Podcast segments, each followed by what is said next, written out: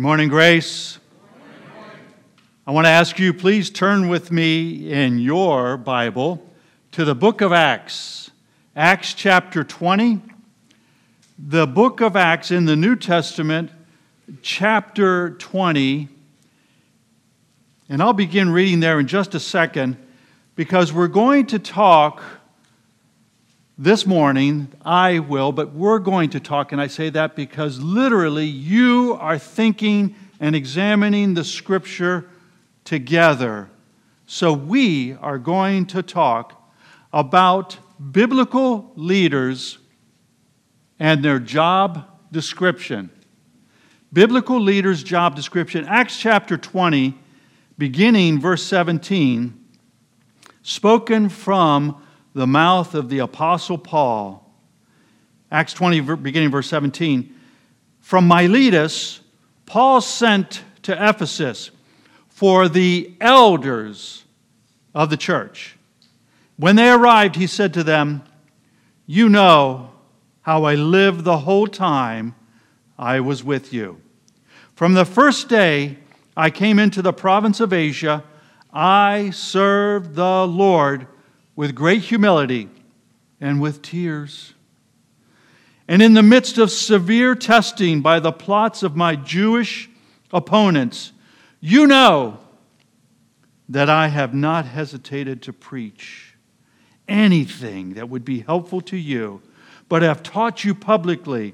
And from house to house, I have declared to both Jews and Greeks that they must turn to God in repentance and have faith in the Lord Jesus Christ. When you think about a biblical leader's job description, you recognize that we've been talking about this for a while. We're in a series that we have called Biblical Leadership. And George Kinyanjui has led us expertly through the last two Sundays through the descriptions through the characteristics, the qualifications, and through the behaviors of elders. But as we look at this third part of the series, and next Sunday, by the way, we're going to talk about biblical leadership led by no less than Pastor Arthur Shepard, talking about biblical leaders, deacons. But I want to ask you, as you look through this with me, do you know do you know your responsibility? You, as the body of Christ, do you know your responsibility to support these biblical leaders, to know who they are, to know what they're about, and even more importantly, to hold them accountable? Do you know that? But I'm going to ask even a more important question Do you know your responsibility to consider becoming a biblical leader for this ministry, whether it be for children, whether it be for the world, whether it be for this community, our responsibility as the body of Christ to become, to volunteer to become those biblical leaders. Do you know that? So that's really where we're going to go this morning because I want you to know about elders and what they're about. But I also want you to know your responsibility, not just to keep them accountable, which is right, but also for you, you to become biblical leaders. So let me ask another question. Uh, when we listen to the passage from what Paul shared here, do you know the answer to the question, what is it that servants do? Well, it may be obvious. They serve. Biblically, Paul said there's only one way. You know, he says, how I lived among you, how I served the Lord with great humility, with tears, under severe testing, but I did not hesitate. I did not slow in preaching to you repentance in Christ. Well, let me ask another question. Who who do these servants serve? They serve you, the body of Christ. They are in existence to serve not only you who are here, but you who have not yet, or those who have not yet come to Christ by faith, to serve the body of Christ. So, again, who are these biblical leaders? They're servants, and they're also known as elders and deacons. These particular servants are built on the foundation of Christ. I like the verse that was shown in the introductory video from Ephesians 4, where it explains that Christ has given apostles, prophets, evangelists, pastors or shepherds, teachers to equip the church for the work of the ministry. But I want you to know this elders, deacons, biblical leaders, they're the servants. They're your servants of the church. They are not the church bosses. They are not the hierarchy that's in control. They are the servants. They are built on the foundation of Christ, but they build up you, the body of Christ. They are in existence just for your care, your ministry. As I said, they're not the church bosses. Actually, they're a plurality, co equals in the body of Christ, leading in this ministry, but leading for you, the body of Christ. Now, biblical leaders, such as elders, must be tested.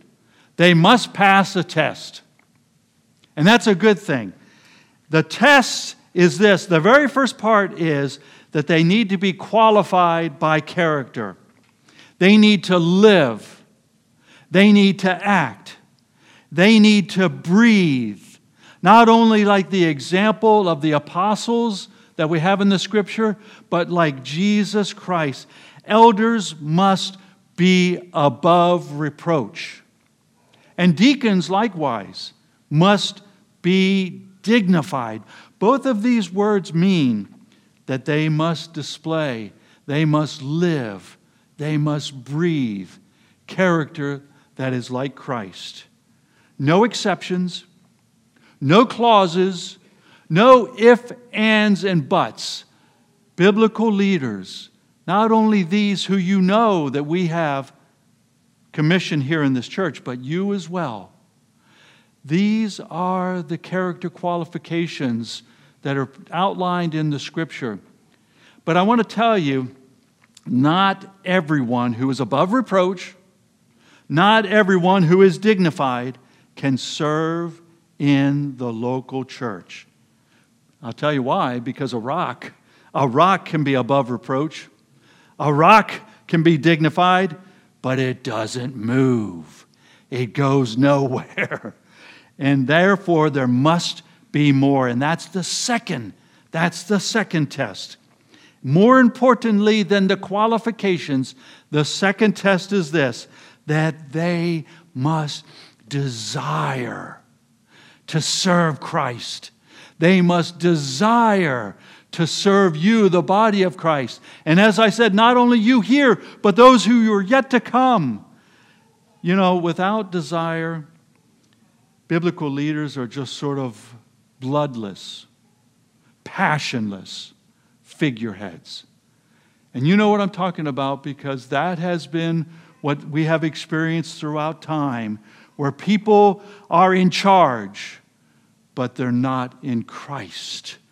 So the word desire is important because literally the word desire means to long for, to covet, to lust for in a pure way to set one's heart upon. It's the pure burning of heart that we must have in biblical leaders who want to minister.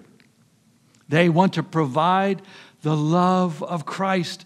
They want to provide the Word of God that's never, never dirty, never controlling, never possessive, but the desire must be there. Biblical leaders elders, deacons must pass the test not only of character, but of a burning desire to serve Jesus Christ. And I say this not only for us who are serving, but for you who are wondering, how can I serve Jesus? It must begin with this desire. And so I say to you, friends, you are accountable as well, and you are responsible. You are responsible to hold elders responsible, and primarily responsible for three jobs. Three jobs. Only these three jobs, all other things, all other ministries, all other actions emanate from these three jobs. Without these three jobs, nothing happens. With these three jobs, lives are changed. And these are the three jobs. First, proclaim the message. Proclaim the message. Second, protect protect from masqueraders. Third, propel and move the church toward mission. First, elders are accountable to proclaim the message, and they must proclaim it in a pure manner. Their motive must be unmixed, must be uncontaminated. Elders are accountable to proclaim the message of Jesus Christ in unmixed sincerity, unequivocating sincerity for the gospel. Paul said it this way You know, you know how I lived among you. You know, people can observe, people can see with their own two eyes how not only the Apostle Paul then, but how elders then and how elders now should live. You can observe. And this is why the apostle said it. You know how I lived among you. You can observe that we, that elders, have a pure, unmixed lifestyle. There is no question that the life must be about serving Jesus Christ, serving you for the gospel of Jesus Christ, proclaiming the message. Paul went on to say, I have declared to you, both Jews and Greeks, to turn to God in repentance.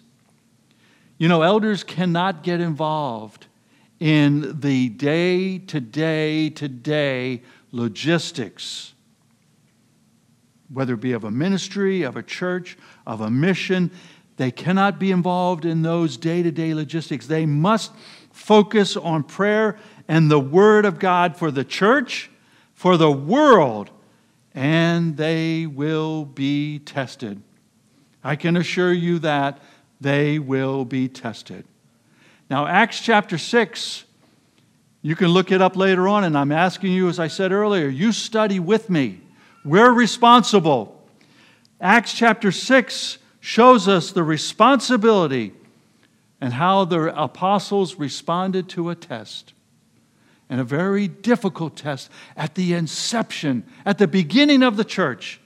Because the Hellenistic Greek, that is, Jews' widows, were being prejudicially treated. They were being actually mistreated and they were being overlooked. The word literally means that they were looked past, that no one even looked at them concerning the daily distribution of food. And not only did they not get food that was distributed for those who were poor and needy, they received disregard. Not only was this a form of discrimination, friends, but this caused severe physical harm. And worse, worse than anything else, it was supported by those who were so called leaders. So, what do biblical leaders do? They cannot ignore, they do not ignore, they must not ignore the problem. They must take responsibility. They cannot shirk, they cannot pass the buck, they must care. And they must care enough to ask people like you in the church to care for those who have needs, to care for those who are hurt. And they must recalibrate these, the elders, and refocus on proclaiming the message. This is how they said it in Acts chapter 6. We will turn this responsibility over to them, those who the church selected. But we will give our attention to prayer in the ministry of the word. Listen carefully, please.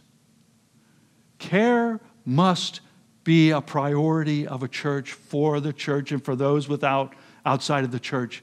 And the elders are responsible to care. You're responsible to hold us accountable. And yet, we must be pure in our focus on the message to proclaim the message of the word. There is no, no equivocation. This is about the message of Christ. And you know what happens? You know what happens when a church does that? You know what happened in the book of Acts, chapter 6? Read at the end. It says that the word of God grew. And that means that more people heard the word of God. More people flooded to hear the word of God because a church took care of needs and the elders took care of the proclaiming of the message of the word of God. Church, I want to tell you hold elders accountable. Hold elders accountable to proclaim the message.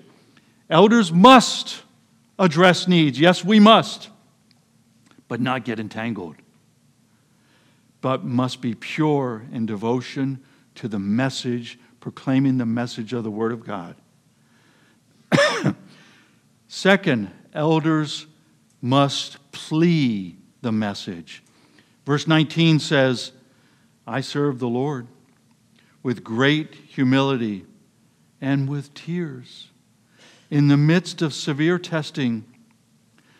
Let me ask you did Paul then, do elders then, do elders now cry with tears because it hurts to work with people who are difficult? Because it hurts to be rejected? Because it hurts to be tested? Some may say yes, but nonetheless, the answer really is no. Because elders, not only like the Apostle Paul, but now shed tears for your hurts, shed tears for your pain, shed tears for your trials, shed tears for your hurts. And they also shed tears in joy for your joys. Elders must serve by humbling themselves. The word literally means making themselves low in order to build you up. And even in severe testing, they must plea the message of Christ. Elders must also be persistent. Verse 20 and 27 says, Paul says, I have not hesitated to preach. I have not hesitated to share repentance in Jesus Christ. This is the requirement that elders must persist in the message.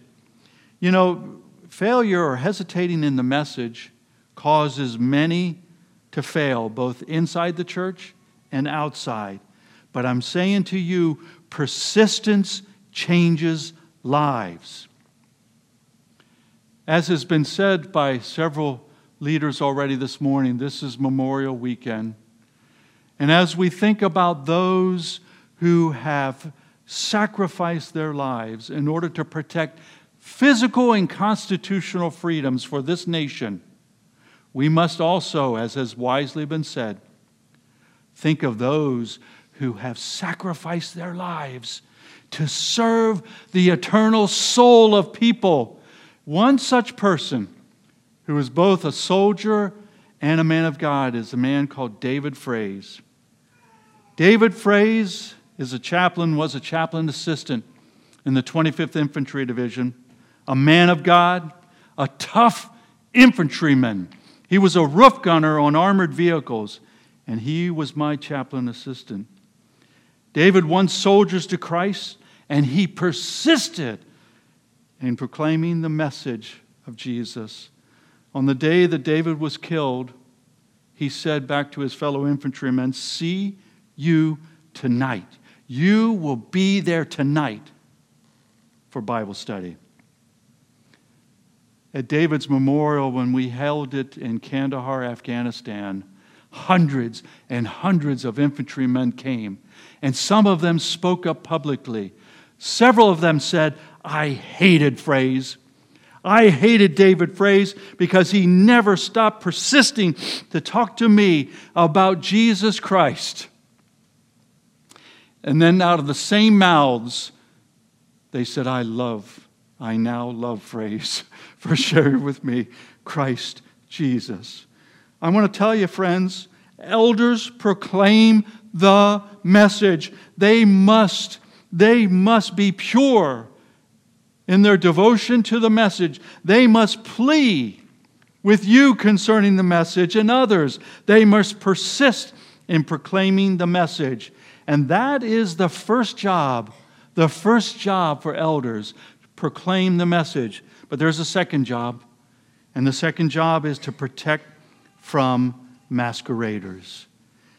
Look back to Acts chapter 20.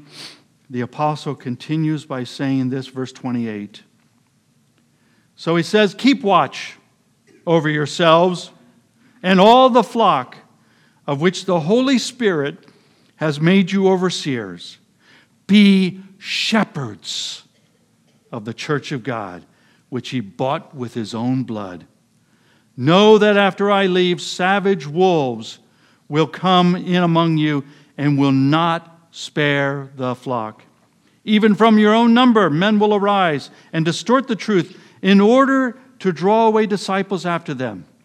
So be on your guard. Remember that for three years I never stopped warning each of you night and day with tears.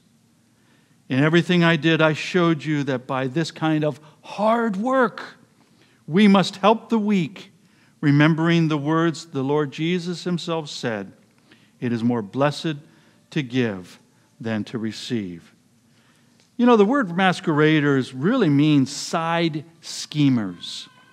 Those who have an agenda on the side, those who have an ulterior motive, who are looking for ways in order to get something on the side.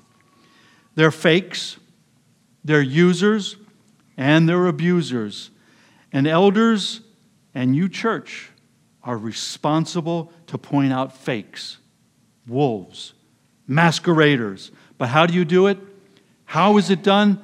The apostle told us in Acts chapter 20, beginning verse 28, he said this Watch yourselves.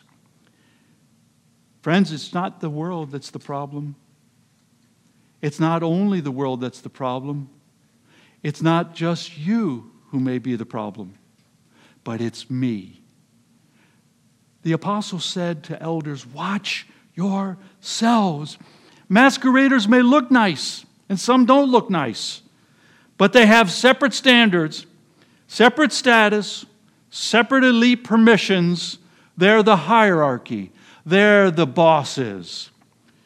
Elders can ins- insulate themselves, they can isolate themselves, they can insinuate themselves, as masqueraders do. But elders, elders we must protect from masqueraders by looking at ourselves, by protecting, by watching ourselves in the light of what Jesus is looking at, humbling ourselves before Jesus and before you, repenting to Jesus and to you, asking forgiveness of Jesus and of you, and reconciling to Jesus and to you. Masqueraders, masqueraders must be dealt with, and elders must watch themselves. Elders also watch for fakes. Fakes who are those masqueraders who don't spare the flock. They treat the flock, for example, as expendable, some less important, and even abuse some. Now, this is not new. It's happened throughout centuries. Jesus talked about it in John 10, where he said that the hired hand abandons the sheep. Ah, but the Good Shepherd, the good shepherd, like elders, like those apostles, like deacons, like biblical leaders, lay down their lives for the sheep. It was a while back that my wife and I worshiped at a church in South Carolina, and they had called a new pastor. And the pastor, as he was going through the process of understanding the church, saw in the bylaws, in the bylaws, that the church was prohibiting any person of color to be part of the church and especially not to be a member. And so the pastor said, I'm out. I'm not going to be part of your church. But the elders, the elders recognized their error. And at the moment, changed not only the bylaw, rushed back to the church and confronted the church. And the church repented. And the church at that point began to grow to love and to care for all the flock. It went from a church that was about business to a church that was willing to be broken. You know, elders, we know we're not a business.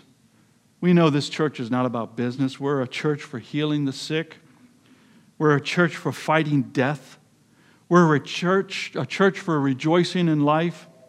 We're a church for seeking the lost and discarded and we provide eternal solutions to protect the flock. And I want to say this clearly all of the flock. You know, elders also are responsible to defend or uh, protect from masqueraders by recognizing that they can distort the truth. Masqueraders can distort the truth.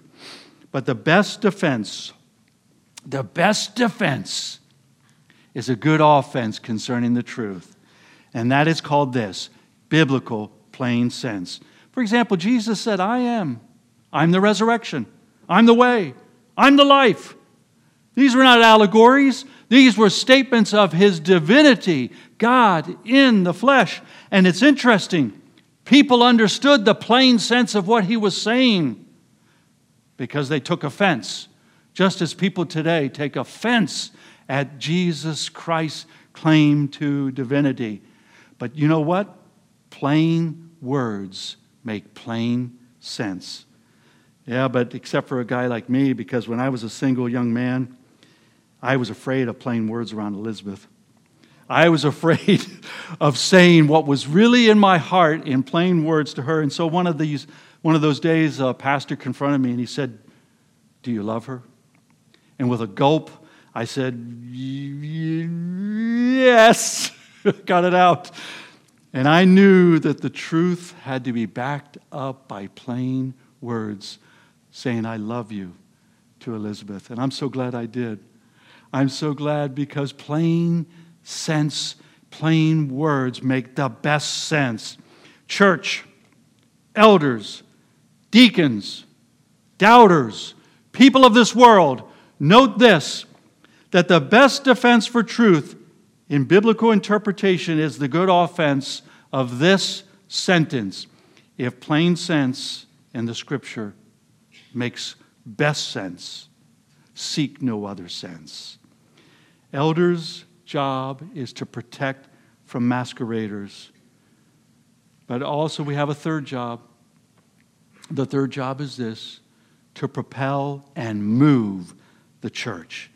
Biblical elders, biblical leaders are held accountable to propel and move the church. If elders don't move and biblical leaders don't move, then they're not biblical. And perhaps not only that, they should be confronted, and if they don't respond, they should be fired. Paul said it this way in verse 35 of Acts 20 In everything I did, I showed you that because or by this kind of hard work, we must help the weak, remembering the words of the Lord Jesus himself. It is more blessed to give than to receive. Friends, elders must give. They must give life by work. Jesus never stops working for souls. He said in John 9 that as long as it is day, we must do the works of him who sent me. Night is coming when no man will work. Night is coming. You know, elders need to give life, the life of Christ, to all because the night is coming. But more than that, elders need to propel the church to move, to grab lives for Christ. We can't wait for people. We cannot wait for people to come to us, whether it be children, whether it be people who are on reach, whether it be within our own service, our own church here. We cannot wait. The time is limited, and the horrific events of Uvalde revealed this again. We need to reach out and grab lives for Christ. Elders must always move the church to grab lives for Christ. Well, communist Cuba was a great place for grabbing lives for Christ. It was a place that in 1995, thousands and thousands and thousands, almost more than 50,000 Cubans escaped death by Castro and death by shark. And yet they came to that squalid place in Guantanamo, Cuba, in which they faced a worse death, and that was death without Jesus Christ. And so, during the riots that ensued, because they were so discontented and so depressed, several Christian chaplains we met and we said, We're going into these camps that were places of death. Several people had already been killed. And we're going to go in there and start sharing the gospel. And we met with others who had already proclaimed Christ as Savior, and a revival broke out. And so hundreds and hundreds and hundreds of Cubans came to Christ, and several hundreds were baptized in following Christ and are following Christ today. I want to tell you, friends, that this church and elders and biblical leaders must give the life of Christ, but there are points of which we must grab lives for Christ. So let me sum it up. I want you to know who biblical leaders are and who elders are. That's good knowledge. I want you to support them. I want you to hold them accountable. You are responsible, but there's a greater responsibility. You are responsible to do the ministry as well. You are responsible to become biblical leaders yourselves. You may not have a title. You may not have a job or a position, as it were, but you can serve the Lord Jesus as a biblical leader. Therefore, therefore, we need help. We need your help. Elders are accountable also to enlist and train you. And so I ask you see the paper that is on your chair? See the paper that's in your hand? See the paper that you received from the back of the church or may still be back there? Take that paper Enlist your heart and enlist your soul to serve Jesus Christ and become a biblical leader insofar as you can serve him. Serve him with all your might. Now is the time because the night is still approaching. Let's do God's work together. I urge you, take this paper, take it home with you. If you have doubts or concerns, pray over it, but bring it back every box checked off. Let's do God's work together. Let's join together to serve Jesus Christ, the eternal Savior, for the sake of this church, for the sake of our community, for the sake of souls. And let us go to Him in prayer. And so, God, we look to you because you control the day. You are the light of the world while you're in the world, and you are. But we know the night is approaching, and so we ask for stall, hold the night back, so that we may be your biblical leaders. That elders and deacons and others who come forward are your biblical leaders to serve you, Lord Jesus, for you, you are the answer who we seek, the desire who we, we need. You are the one who has changed us use us to change, to grab lives for Jesus, you, the Savior. And we pray in Jesus' name, and all answered by saying, Amen.